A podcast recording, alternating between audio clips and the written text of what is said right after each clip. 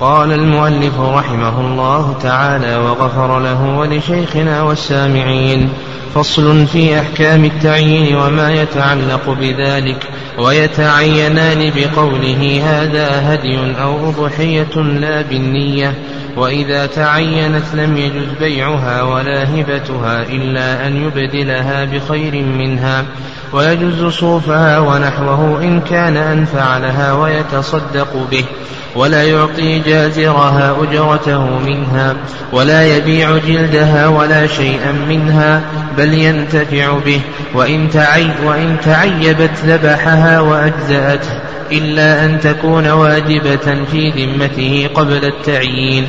والأضحية, والأضحية سنة وذبحها أفضل من الصدقة بثمنها ويسن أن يأكل ويهدي ويتصدق أثلاثا وإن أكلها إلا أوقية تصدق بها جاز وإلا ضمنها ويحرم على من يضحي أن يأخذ في العشر من شعره وبشرته شيئا. فصل في أحكام العقيقة. تسن العقيقة عن الغلام شاتان وعن الجارية شاه تذبح يوم سابعه. تقدم لنا من شروط صحة الأضحية والهدي والعقيقة أن تكون البهيمة سالمة من العيوب المانعة من الإجزاء. وذكرنا أن العيوب المانعة من الإجزاء هي أربعة هي أربع عيوب يتفق عليها الأئمة رحمهم الله تعالى. ويلحق بها ما يماثلها من بقية العيوب. وهذه العيوب جاءت في حديث البراء بن عازب رضي الله تعالى عنهما العوراء البين عورها والعرجاء البين ضلعها والمريضة التي أو البين مرضها والعجفة التي لا تنقي وكذلك أيضا يلحق بها ما يماثلها. وكذلك أيضا ذكرنا أن من العيوب التي تمنع من الإجزاء ما يتعلق ببتر إلية الظأن إذا كان البتر أكثر من النصف. وأما ما يتعلق بعيوب الأذن والقرن ونحو ذلك فالسلامة من هذه الأشياء أولى لكنها لا تمنع الإجزاء. كذلك أيضا تقدم لنا أن من شروط صحة الهدي والأضحية والعقيقة أن تكون في وقتها المحدد شرعا.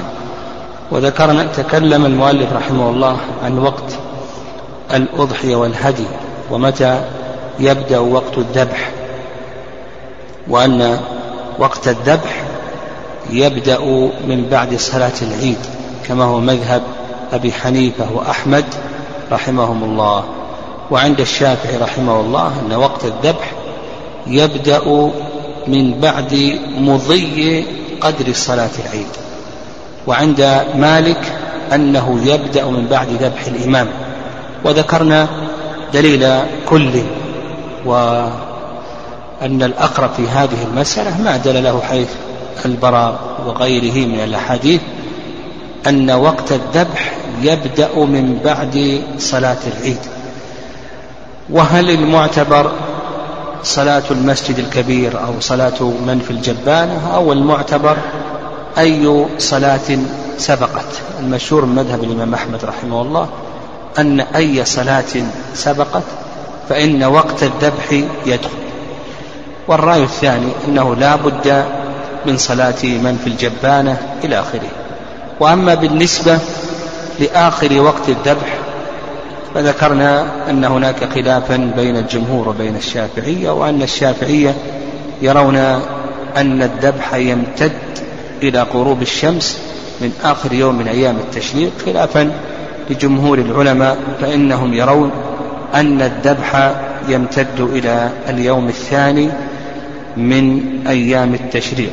وذكرنا أن الأقرب في هذه المسألة وما ذهب إليه الشافعية رحمهم الله تعالى ويدل لذلك حديث نبيشة الهذلي أن النبي صلى الله عليه وسلم قال أيام التشريق أيام أكل وشرب وذكر لله عز وجل. قال المؤلف رحمه الله في درس اليوم ويكره في ليلة في ليلتيهما في ليلتهما. ويكره في ليلتي في ليلتيهما. يعني يكره الذبح في ليلتي اليومين بعد يوم العيد لأن أيام الذبح على ما ذهب إليه المؤلف رحمه الله ثلاثة يوم العيد واليوم الحادي عشر واليوم الثاني عشر. ويقول لك المؤلف رحمه الله يكره الذبح في ليلة الحادي عشر وفي ليلة الثاني عشر. وهذا ما ذهب إليه المؤلف رحمه الله تعالى وقد جاء في ذلك حديث عطاء بن يسار وهو مرسل أن النبي صلى الله عليه وسلم نهى عن الذبح بالليل. وكذلك أيضا جاء حديث ابن عباس رضي الله تعالى عنهما وهو ضعيف أن النبي صلى الله عليه وسلم نهى عن الذبح ليلا وهو الطبراني في معجمه الكبير لكنه ضعيف. والرأي الثاني يعني الرأي الثاني أنه لا يكره الذبح ليلا أن الذبح ليلا غير مكروه وهذا ظاهر كلام ابن حزم رحمه الله تعالى. والكراهة كما ذهب إليها المؤلف رحمه الله تعالى هي قول جمهور أهل العلم. لكن عند يعني ظاهر كلام ابن حزم رحمه الله تعالى أنه لا يكره الذبح ليلا وهذا القول هو الصواب لأن الكراهة حكم شرعي يفتقر إلى الدليل الشرعي فالصواب في هذه المسألة أن الذبح ليلا غير مكروه. قال المؤلف رحمه الله تعالى فإن فات قضى واجبه يعني إذا انتهت أيام الذبح. غربت شمس اليوم الثاني من أيام التشريق وهو لم يذبح الأضحية ولم يذبح الهدي أو على كلام الشافعية غربت شمس اليوم الثالث من أيام التشريق وهو لم يذبح. فيقول لك المؤلف رحمه الله قضى واجبه يعني أن ما يذبح ينقسم إلى قسمين يعني ما يذبح ينقسم إلى قسمين. القسم الأول أن يكون تطوعا. فهذا ذهب وقت الذبح. فإذا أراد أن يتطوع بهدي أو أراد أن يتطوع بأضحية وغربت عليه شمس آخر يوم من أيام التشريق كما هو قول الشافعية أو شمس اليوم الثاني من أيام التشريق كما هو قول الجمهور فقد ذهب وقت الذبح. لا يتمكن من الذبح ما دام أن ما سيذبحه التطوع وسواء كان ترك الذبح لعذر أو كان لغير عذر. فنقول إذا انتهت أيام الذبح بغروب الشمس فإن وقت الذبح قد ذهب إذا كان ما سيذبح تطوع. القسم الثاني أن يكون ما سيذبح واجبا. ولهذا قال لك المؤلف رحمه الله فإن فات قضى واجبه.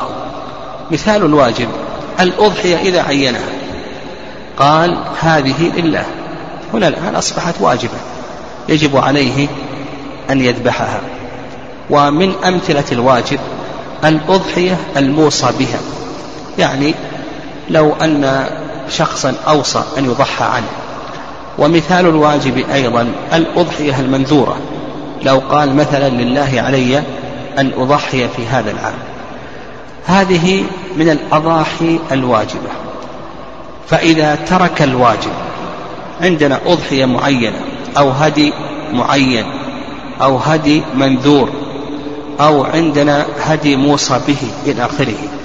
هذه الذبائح واجبة. فإذا انتهت أيام التشريق وهو لم يذبح هذا الواجب فما الحكم؟ يقول لك المؤلف رحمه الله يقضيه بمعنى أنه يذبحه حتى ولو خرجت أيام التشريق حتى ولو انتهت أيام الذبح. وعلى هذا إذا كان عندنا أضحية قد عينت أو عندنا أضحية قد أوصي بها أو عندنا أضحية منذورة نذر قال لله علي أن أضحي هذا العام. ولم يضحي حتى انتهت أيام الذبح فإنه يذبح هذا الواجب بعد أيام الذبح. هذا ما ذهب إليه المؤلف رحمه الله تعالى. وسبق أن ذكرنا نعم أن تأخير العبادة عن وقتها عمدا لا يقدر عليه الشخص. وعلى هذا نقول إذا أخر هذا الواجب فإنه لا يخلو من أمرين. الأمر الأول أن يكون لعذر كما لو نسي أو وكل شخصا يذبح هذه الذبيحة الواجبة لكنه لم يفعل. المهم حصل له عذر يمنعه من الذبح في وقت الذبح.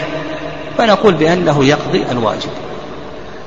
القسم الثاني أن يكون ذلك عمدا يعني لم يذبح هذه الشاة الذبيحة الواجبة متعمدا ترك ذبحها عمدا. فنقول بأنه لا يقدر على ذلك وإنما يجب عليه أن يذبحها في العام القادم لأن تأخير العبادة عن وقتها بلا عذر متعمدا لا يقدر عليه لأنه عمل ليس عليه أمر الله ولا أمر رسوله صلى الله عليه وسلم.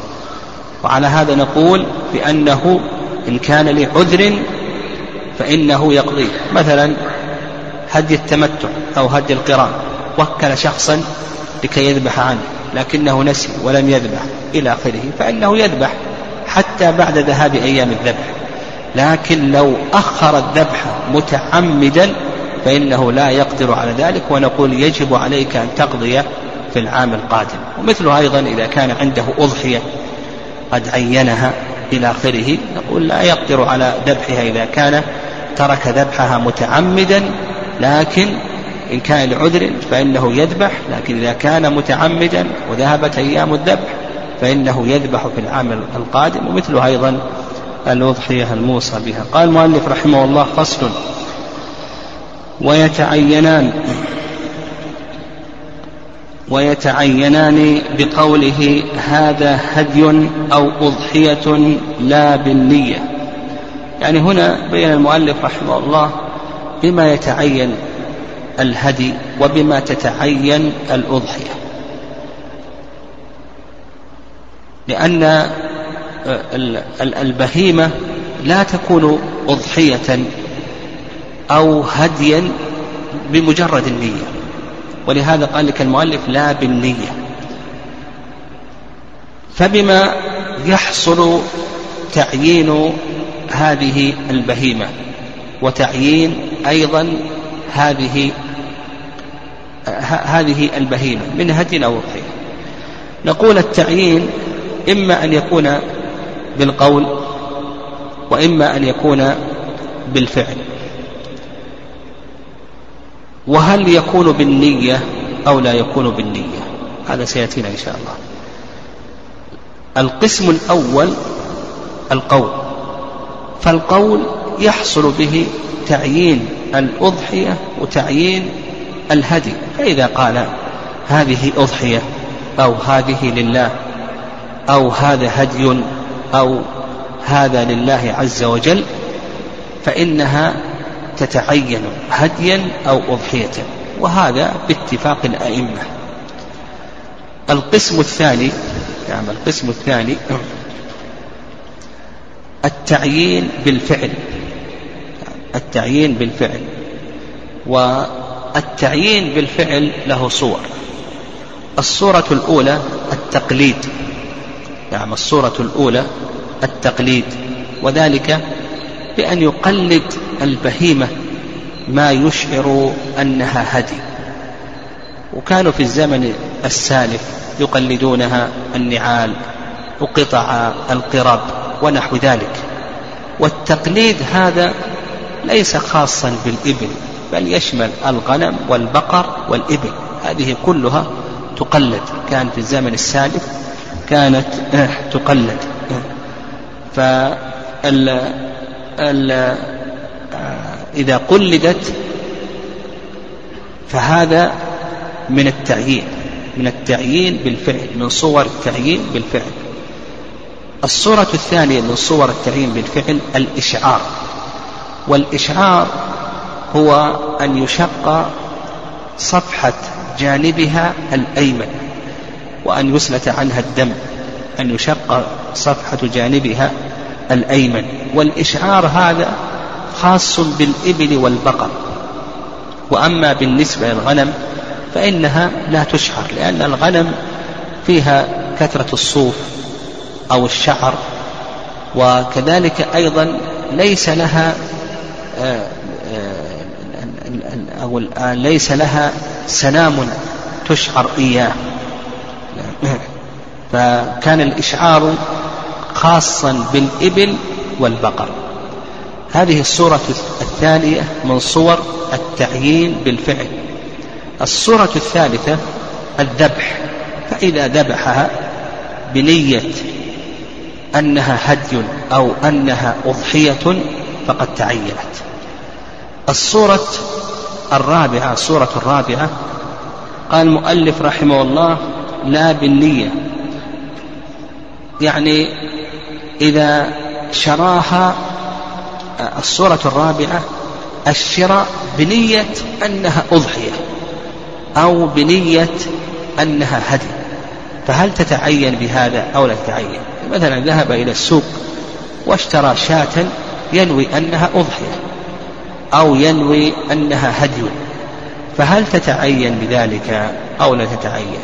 أو أنه ساق هديا بنية أنه هدي. هل يتعين بالسوق أو يتعين بالشراء؟ هذا موضع خلاف بين أهل العلم رحمهم الله تعالى.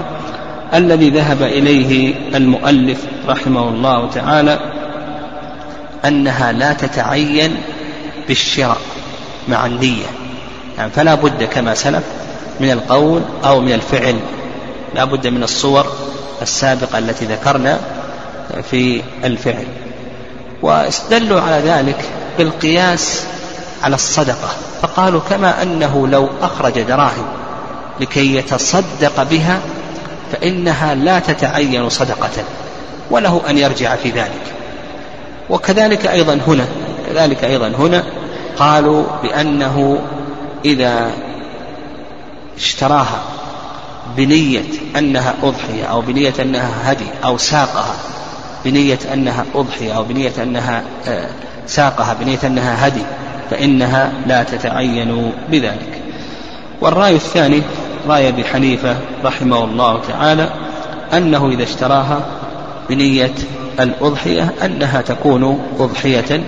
وهذا رأي أبي حنيفة واختاره شيخ الإسلام تيمية رحمه الله لقول النبي صلى الله عليه وسلم إنما الأعمال بالنيات وإنما لكل امرئ ما نوى. ويظهر والله أعلم أن القول الأول هو المشهور من مذهب الإمام أحمد رحمه الله أنه هو الأقرب وأنها لا تتعين بمجرد الشراء بل لا بد من صورة من صور التعيين السالفة.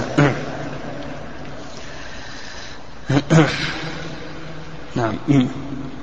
وهذا الكلام يترتب عليه يعني يترتب عليه مسائل كثيرة إذا تعينت الأضحية أو تعينت أو تعين الهدي هذا يترتب عليه مسائل كثيرة ذكرها المؤلف رحمه الله تعالى.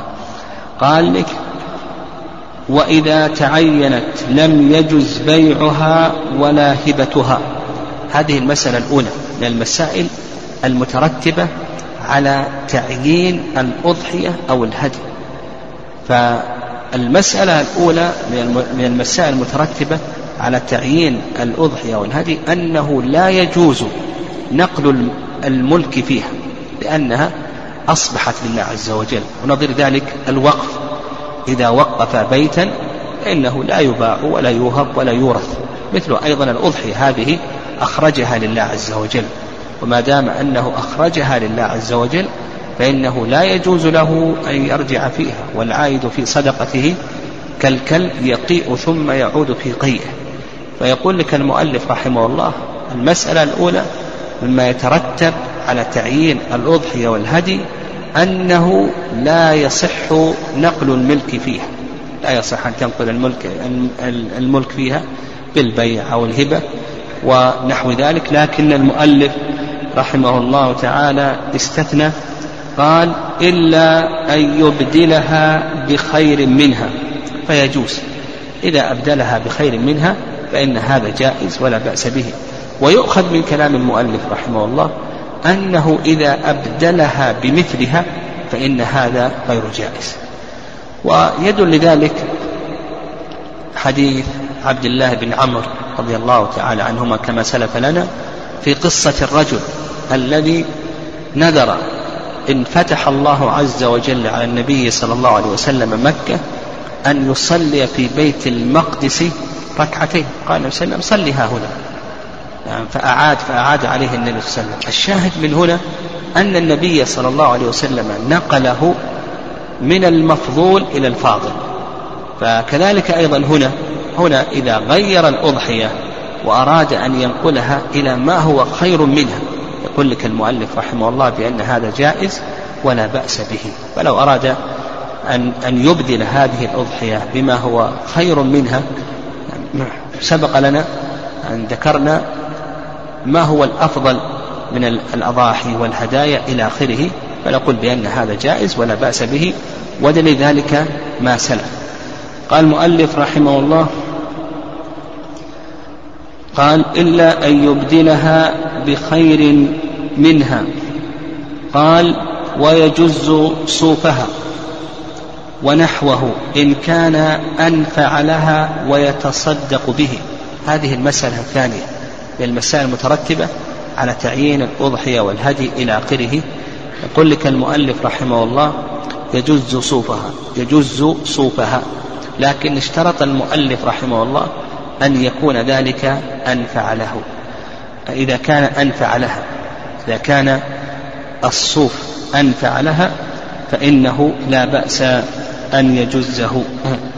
فإن لم يكن أنفع لها فإنه لا يجوز له أن يجزه طيب إذا جزه الذي يعمل به؟ قال المؤلف رحمه الله يتصدق به. وهل هذا على على سبيل الوجوب أو على سبيل الاستحباب؟ العلماء رحمهم الله يقولون بأن هذا على سبيل الاستحباب ويقولون عندنا شيئان لا يتعينان الصوف واللبن. الصوف واللبن هذان لا يتعينان. لماذا؟ لأنهما يتكرران. نعم يتكرران. فيقولون يتصدق به على سبيل الاستحباب. وإن انتفع به فإن هذا جائز ولا بأس به. يعني له أن ينتفع به. نعم. قال ويتصدق به. قال كذلك أيضا المسألة الثالثة ما يتعلق باللبن. يعني ما يتعلق باللبن. فكذلك أيضا له أن يشرب من لبنها ما فضل عن ولدها إن كان لها, إن كان لها ولد.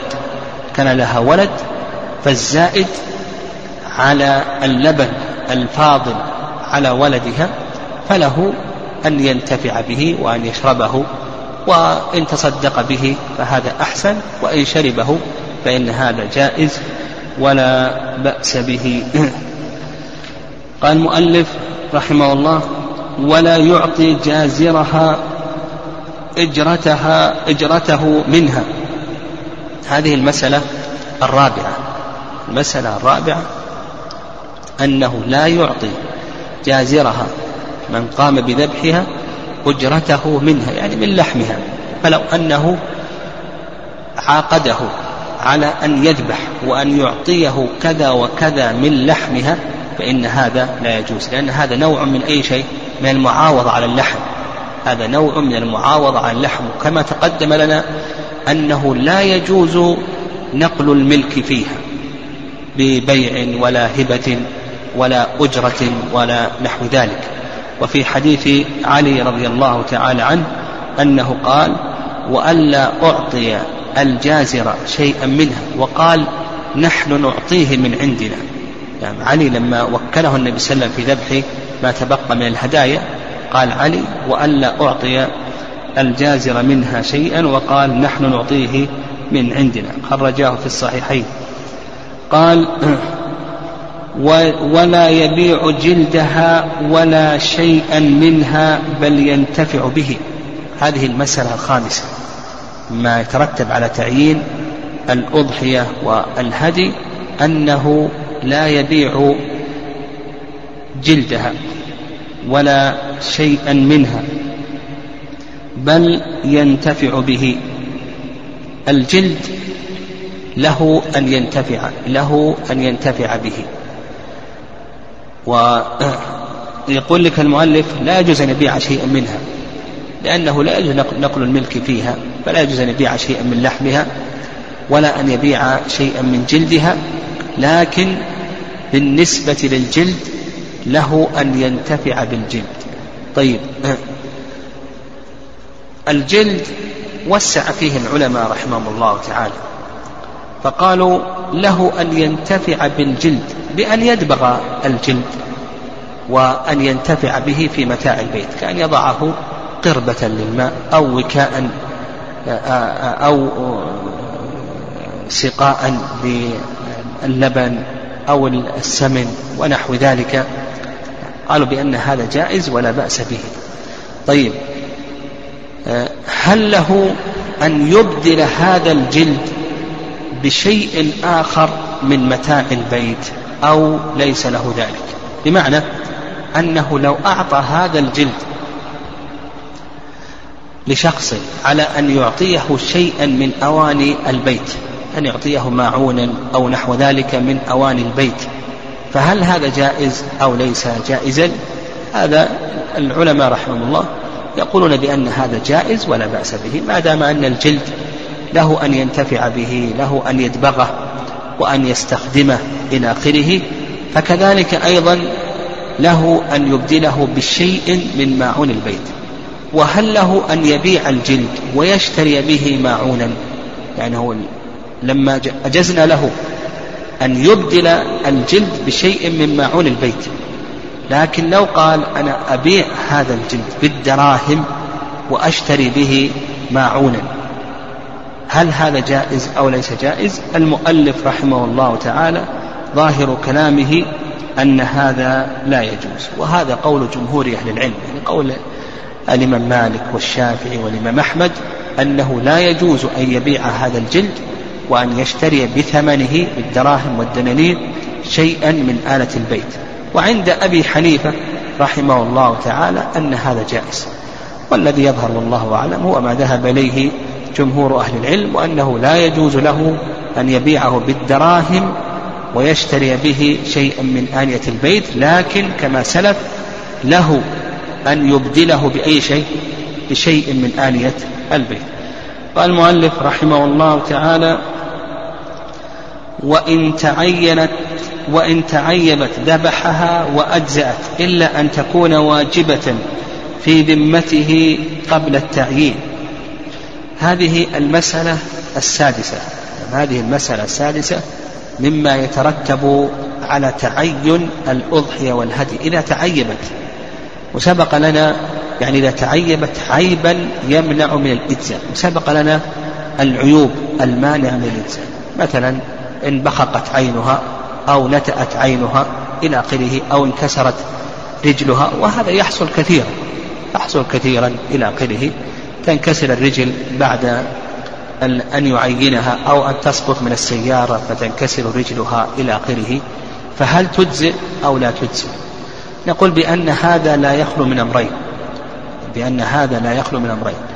الأمر الأول أن يكون ذلك بتعد أو تفريط منه. والتعدي هو فعل ما لا يجوز والتفريط هو ترك ما يجب. فإذا كان ذلك بتعد أو تفريط منه فتعيبت يقول يجب عليه أن يبدلها بمثلها أو بما هو خير منها. مثال ذلك مثال ذلك.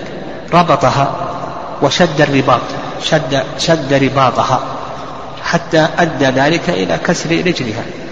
هنا فعل شيئا لا يجوز له أو أركبها في السيارة وتركها دون أن يربطها فسقطت من السيارة وانكسرت.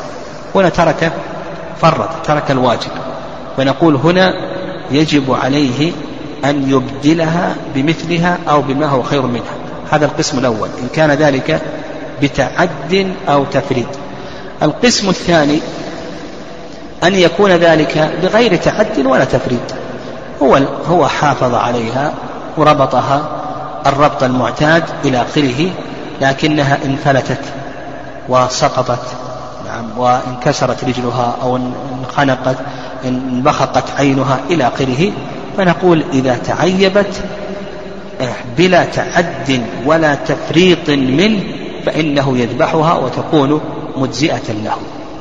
طيب في الحالة الأولى ذكرنا أنها إذا تعيبت بتعد أو تفريط منه يجب عليه أن يبدلها. طيب أبدلها الآن بسليمة. بالنسبة للمعيبة هل المعيبة ترجع لملكه أو نقول أيضا يجب عليه أن يذبح المعيبة؟ المعيبة هل ترجع لملكه له أن يبيعها إلى آخره؟ أو نقول يجب عليه أن يذبح المعيبة وحينئذ يجب عليه أن يذبح الشاتين. للعلماء في ذلك رأيان. المشهور من المذهب أنه يجب عليه أن يذبح المعيبة وأن يذبح السليمة التي كان التي أصبحت بدلا للمعيبة هذا المشهور مذهب الإمام أحمد رحمه الله. والرواية الثانية عن الإمام أحمد رحمه الله تعالى أنه لا يجب عليه أن يذبح المعيبة لأنه أبرأ ذمته بالبدل. يعني وهذا القول هو الصواب. ثم الحنابلة يقول يجب أن يذبح المعيبة لأنها تعينت. ما دامت أنها تعينت يجب عليه أن يذبحها. لكن الصواب نقول ما دام أنه أبدلها الآن بخير منها نعم فقد برئت ذمته منها. فالصحيح أنها تعود لملكه. فله أن يأكلها له أن يبيعها له أن يهبها إلى آخره. استثنى المؤلف رحمه الله قال إلا أن تكون واجبة في ذمته قبل التعيين. هذا الكلام يستثنى منه ما إذا كانت منذورة. يعني قوله إذا إلا أن تكون واجبة في ذمته قبل التعيين لا يأتينا هذا التفصيل. إذا كانت هذه الأضحية منذورة أو كان هذا الهدي منذور منذورا فتعيبت. ما نقول هل هو بتعد وتفريط منه أو ليس بتعد وتفريط منه.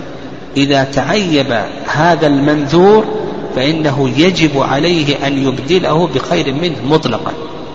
سواء كان تعيبه بتعد وتفريط منه أو كان بغير تعد ولا تفريط منه. لماذا؟ لأن المنذور لأن المنذور كان واجبا في ذمته قبل التعيين قبل أن يعينه واجب في ذمته. والواجب في ذمته ماذا؟ واجب سليم ولا معيب؟ الواجب في ذمته شيء سليم نعم أضحية أو هدي سليمة فنقول إذا إذا كانت منذورة كانت واجبة في ذمته قبل التعيين ثم بعد ذلك تعيبت بأن كانت منذورة فيجب عليه أن يبدلها بخير منها مطلقا سواء كان ذلك بتعد وتفريط منه أو كان بغير تعد ولا تفريط منه. قال المؤلف رحمه الله تعالى طيب هذه كم مسألة ذكرنا ما يترتب على التعيين؟ ست مسائل. المسألة السابعة المسألة السابعة أنه لا يجوز له أن يتصرف فيها تصرفا مطلقا بأن يستعملها في الحرث ونحوه يستعملها في الحرث أو في إخراج الماء أو أن يركبها بدون حاجة ولا مع ضرر. لا يجوز له أن يركبها مع وجود الضرر الذي يضرها أو بدون حاجة ولا أن يستعملها في الحرث أو أن يستعملها في إخراج الماء أو ونحو ذلك. هذا لا يجوز له لأنها الآن خرجت لله عز وجل. المسألة السابعة رحمك الله. إذا ظلت هذه البهيمة ظلت هذه البهيمة وهربت أو ضاعت أو سرقت ونحو ذلك. التفصيل الذي سبق أن ذكرنا فيما إذا تعيبت يأتي هنا. يعني هل هربت وظلت بتعد أو تفريط؟ إن كان بتعد أو تفريط فإنه يجب عليه أن يبدلها بمثلها أو بخير منها وإن كان بغير تعد ولا تفريط يضمن أو لا يضمن؟ ها؟ نقول بأنه لا يضمن. إلا أنه استثنى من ذلك ماذا؟ ما إذا كانت واجبة في ذمته قبل التعيين. فإذا كانت واجبة في ذمته قبل التعيين فإنه يجب عليه البدل مطلقا. نعم مطلق قال المؤلف رحمه الله تعالى والأضحية سنة وذبحها أفضل من الصدقة بثمنها. يقول المؤلف رحمه الله بأن الأضحية سنة يعني أنها ليست واجبة وهذا رأي جمهور أهل العلم أنها ليست واجبة. واستدلوا على ذلك نعم استدلوا على ذلك ب نعم بقول النبي صلى الله عليه وسلم. نعم استدلوا على ذلك بقول النبي عليه الصلاة والسلام ثلاث هن علي فرائض ولكم تطوع. ثلاث هن علي فرائض ولكم تطوع. وذكر من ذلك النحر والوتر وركعة وركعة الضحى. النحر والوتر وركعة الضحى. وقالوا أيضا استدلوا بما تقدم من حديث عائشة رضي الله تعالى عنها أن النبي صلى الله عليه وسلم ضحى عمن لم يضحي من أمته. النبي صلى الله عليه وسلم ضحى بكبشين الأول عن محمد وآل محمد والثاني عن أمة محمد. نعم. وكذلك أيضا استدلوا بقول النبي عليه الصلاة والسلام كما صحيح مسلم إذا رأيتم هلال ذي الحجة وأراد أحدكم أن يضحي فلا يأخذن من شعره ولا من ظفره ولا من بشرته شيء. فقال وأراد علق الوجوب على ماذا؟ على الإرادة. و... نعم. والرأي الثاني نعم. الرأي الثاني رأي أبي حنيفة رحمه الله واختاره شيخ الإسلام تيمية رحمه الله أنها واجبة على القادر. نعم. أنها واجبة على القادر. إذا كان قادرا فإنها واجبة عليه. واستدلوا على ذلك بقول الله عز وجل فصل لربك وانحر. قالوا الله عز وجل أمر بالنحر والمراد بالنحر هنا ذبح الأضحية والمراد بالصلاة هنا صلاة العيد. كذلك أيضا استدلوا بما بما جاء من حديث أبي هريرة في مسند أحمد وكذلك أيضا في السنن أن النبي صلى الله عليه وسلم قال من وجد سعة فلا فلم يضحي فلا يقربن مصلانا. من وجد ساعة فلم يضحي فلا يقربن مصلانا. وأيضا قول النبي عليه الصلاة والسلام كما في السنن إن على أهل كل بيت في كل عام أضحية وعتيرة. إن على أهل إن على أهل كل بيت في كل عام أضحية وعتيرة. الذي يتأمل الأدلة سواء أدلة من قال بالوجوب أو من قال بالسنية يجد يجد أنها لا تخلو من أمرين. إما ضعيفة يعني إما تكون أدلة صريحة لكنها ضعيفة. وإما أن تكون صحيحة لكنها ليست صريحة. فلا يبقى عندنا إلا الآثار الواردة عن الصحابة رضي الله تعالى عنهم. والآثار الواردة عن الصحابة رضي الله تعالى عنهم هو عدم الأضحية. يعني هكذا جاء عن الصحابة رضي الله تعالى عنهم أنهم لم يضحوا. صح ذلك. عن أبي بكر وعمر وكذلك أيضا ورد عن ابن مسعود نعم وكذلك أيضا عن ابن عباس وابن عمر وبلال يعني جمع من الصحابة رضي الله تعالى عنهم ويكفي أنه ورد صح عن أبي بكر وعمر رضي الله تعالى عنهما وقولهما حجة. يعني يبقى عندنا الفيصل في هذه المسألة آثار الصحابة رضي الله تعالى عنهم وآثار الصحابة دلت لما ذهب إليه جمهور أهل العلم رحمهم الله وأن الأضحية ليست واجبة. ويؤيد ذلك يعني يؤيد ذلك البراءة الأصلية يعني أن الأصل أن الأصل براءة الذمة. قال المؤلف رحمه الله تعالى وذبحها أفضل من الصدقة بثمنها. هذه المسألة سبق أن تعرضنا لها. لو تصدق بثمن الأضحية بل بأضعاف ثمن الأضحية فإنه لا يصل إلى أجر إلى أجر الذبح. سبق أن بينا أن أن إراقة الدم هذه عبادة هذه عبادة. ليس المقصود هو اللحم.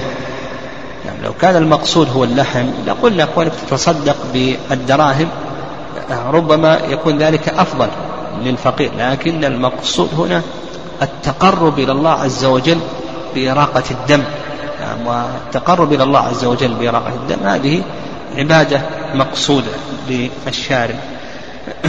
ولهذا نقول بأنه لو تصدق بأضعاف الثمن فإنه لا يدرك هذا الفضل. قال المؤلف رحمه الله والسنة أن يأكل ويهدي ويتصدق أثلاثا يعني سنة بالنسبة للأضحية. يعني ما يأكله وما يتصدق وما يتصدق به من من الأضاحي. نعم. يقول لك المؤلف رحمه الله تعالى هذا له حالتان حالة استحباب وحالة إجزاء وجواز. أما حالة الاستحباب السنة أن يأكل ثلثا وأن يهدي ثلثا. لأقاربه وأصدقائه ثلثا وأن يتصدق على الفقراء والمساكين ثلثا. يقول الإمام أحمد رحمه الله تعالى أذهب إلى حديث عبد الله. ومراده بحديث عبد الله الأثر الوارد عن عبد الله بن مسعود رضي الله تعالى عنه أنه يأكل ثلثا ويهدي ثلثا ويتصدق ثلثا. وكذلك أيضا هذا وارد عن ابن عمر رضي الله تعالى عنهما. وهذا ما ذهب إليه الإمام أحمد رحمه الله هو أيضا ما ذهب إليه الشافعي رحمه الله. والقول الثاني للشافعي في القديم أنه يأكل النصف. نعم أنه يأكل النصف ويتصدق بالنصف لقول الله عز وجل فكلوا منها وأطعموا البائس الفقير. نعم فكلوا منها وأطعموا البائس الفقير. ابن قدامة رحمه الله تعالى قال بأن الأمر في ذلك واسع. الأمر في ذلك واسع. قال المؤلف رحمه الله تعالى وإن أكلها إلا أوقية تصدق بها جاز وإلا ضمنها. هذا ما تقدم هو الحال الأولى وهو حال ماذا؟ الاستحباب. الحال الثانية حال الجواز والإجزاء. يعني أنه يجوز له أن يأكلها كلها لكن إن أكلها كلها يقول لك المؤلف رحمه الله تصدق بقدر ماذا؟ أوقية. والأوقية كم تساوي؟ تساوي أربعين درهما. درهم الفضة تساوي أربعين درهما. يعني وزن وزن الأوقية يساوي أربعين درهما من دراهم الفضة. طيب ودرهم الفضة كم يساوي بالغرامات؟ سبق أن قدرنا بالغرامات. يعني سبق بدروس يعني, يعني ما يقرب من غرامين تقريبا غرامين. اضرب أربعين غراما أربعين درهما في اثنين كم يساوي؟ ثمانين غرام. يعني يجب عليه أن يتصدق بثمانين غراما. ولك المؤلف لو أكلها كلها جاز هذا. لكن يتصدق بقدر ماذا؟ بقدر ثمانين غراما. وقال بعض العلماء يتصدق بما يقع عليه اسم اللحم دون تقدير لأن التقدير هذا يحتاج إلى توقيف. ولم يرد فما يقع عليه اسم اللحم فإنه يتصدق به. نعم. وهذا هو الأقرب وهذا يدلك هذا الكلام يدل لما سلف أنه ليس المقصود من الأضحية هو اللحم. يعني وإنما المقصود من الأضحية ماذا؟ ها؟ هو التعبد لله عز وجل بإراقة الدم. قال المؤلف وإلا ضمنها قال ويحرم على من يضحي أن يأخذ في العشر من شعره أو بشرته شيئا. والمؤلف رحمه الله يحرم على من يضحي. هذه المسألة من مفردات مذهب الحنابلة. يعني أن جمهور أهل العلم أنه لا يحرم بل يكره. لكن المشهور من مذهب الإمام أحمد رحمه الله تعالى أنه يحرم. واستدلوا على ذلك بحديث أم سلمة أن النبي صلى الله عليه وسلم قال إذا دخل العشر وأراد أحدكم أن يضحي فلا يأخذ من شعره ولا من أظفاره شيئا وفي رواية ولا من بشره يعني من جلده.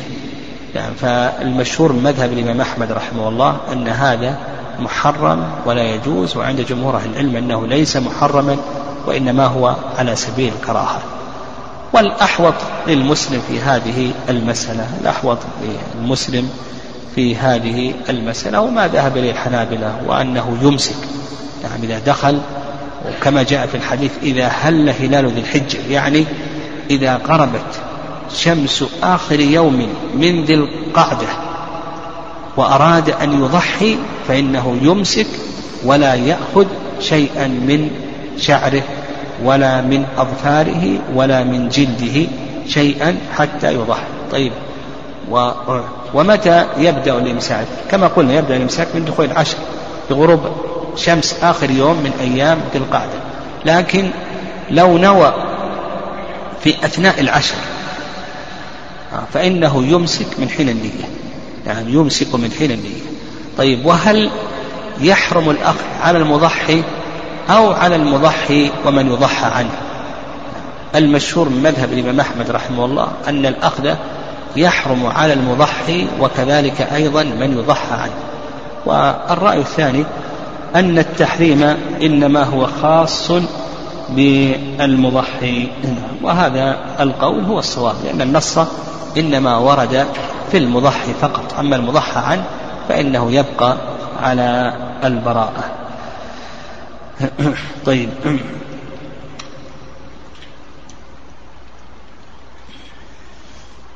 و و ويستمر التحريم إلى الذبح.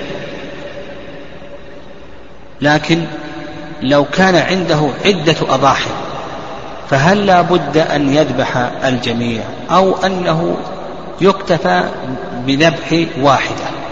يعني نقول بأنه يكتفى بذبح واحدة. فإذا ذبح واحدة فإنه يحرم فإنه يجوز له أن يأخذ. ولو أنه خالف يعني ولو أنه خالف وأخذ من شعره أو من ظفره أو من بشرته شيئا فإن أضحيته صحيحة ومجزئة. لكنه يأثم لأن النهي هنا لا يعود إلى ذات المنهي عنه وإنما يعود إلى أمر خارج. وعلى هذا نقول بأن أضحيته صحيحة ومجزئة نعم، لكن عليه أن يتوب إلى الله عز وجل. طيب إذا تبرع بالأضحية قد يذبح الأضحية عن نفسه وأهل بيته وقد يتبرع بها ثوابا إلى آخره.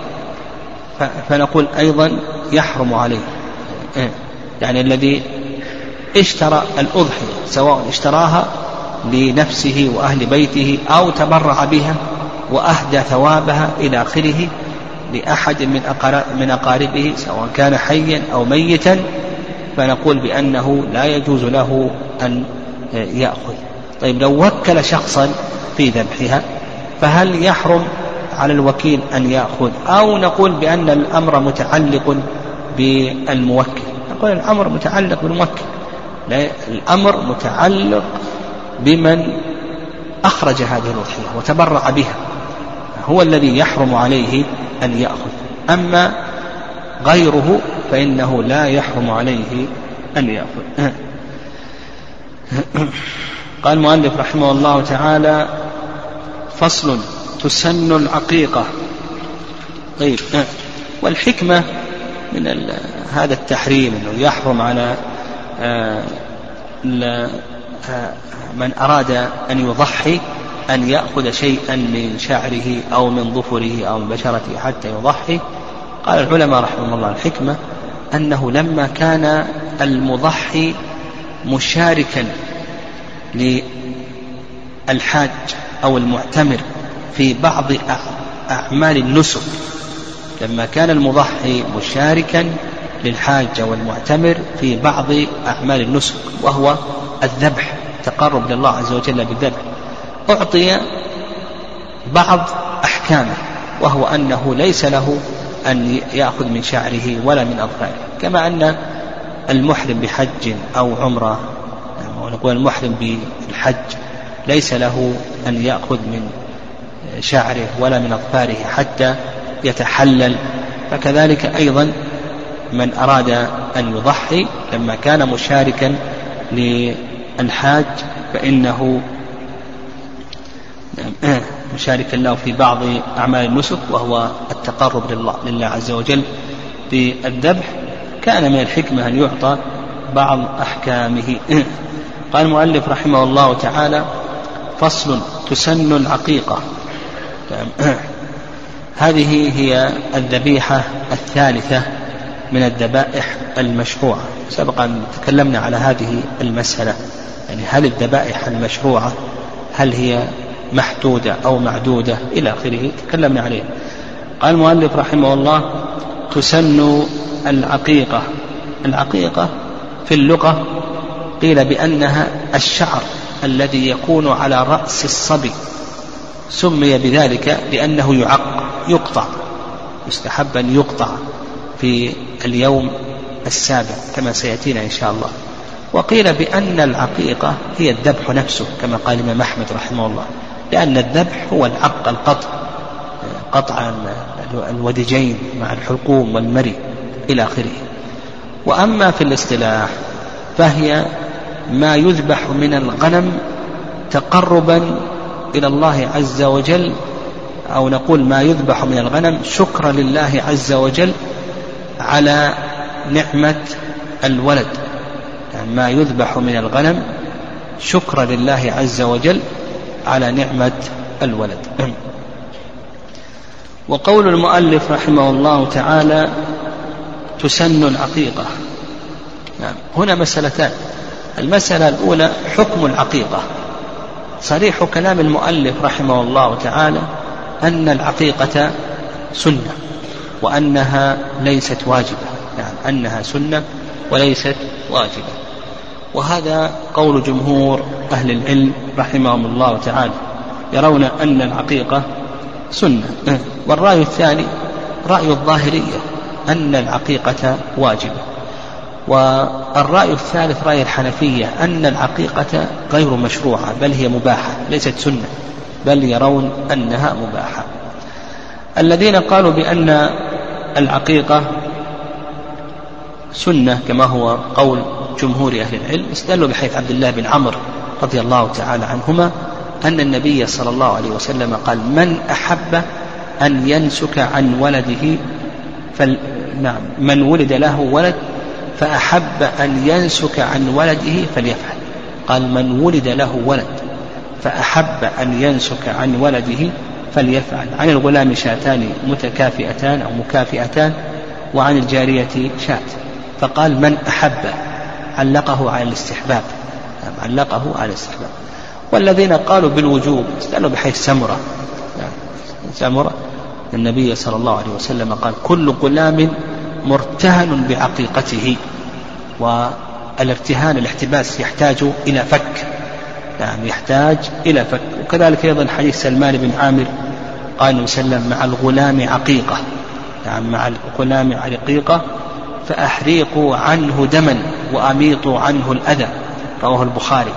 مع الغلام عقيقة فأهريقوا عنه دما وأميطوا عنه الأذى.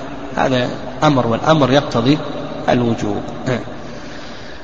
وأما بالنسبة للحنفية فاستدلوا بحديث عبد الله بن عمر أن وسلم سئل عن العقيقة فقال لا أحب العقوق لكن هذا الحديث إن ثبت فالمقصود بذلك أن النبي صلى الله عليه وسلم كره هذا الاسم كره هذا الاسم والأقرب في ذلك وما ذهب إليه جمهور أهل العلم رحمهم الله وأن العقيقة سنة وبهذا تجتمع أدلة المسألة. طيب ويؤخذ من كلام المؤلف رحمه الله أن هذه الذبيحة تسمى بالعقيقة يعني أن هذه الذبيحة تسمى بالعقيقة يعني أنه لا بأس أن تسمى بالعقيقة.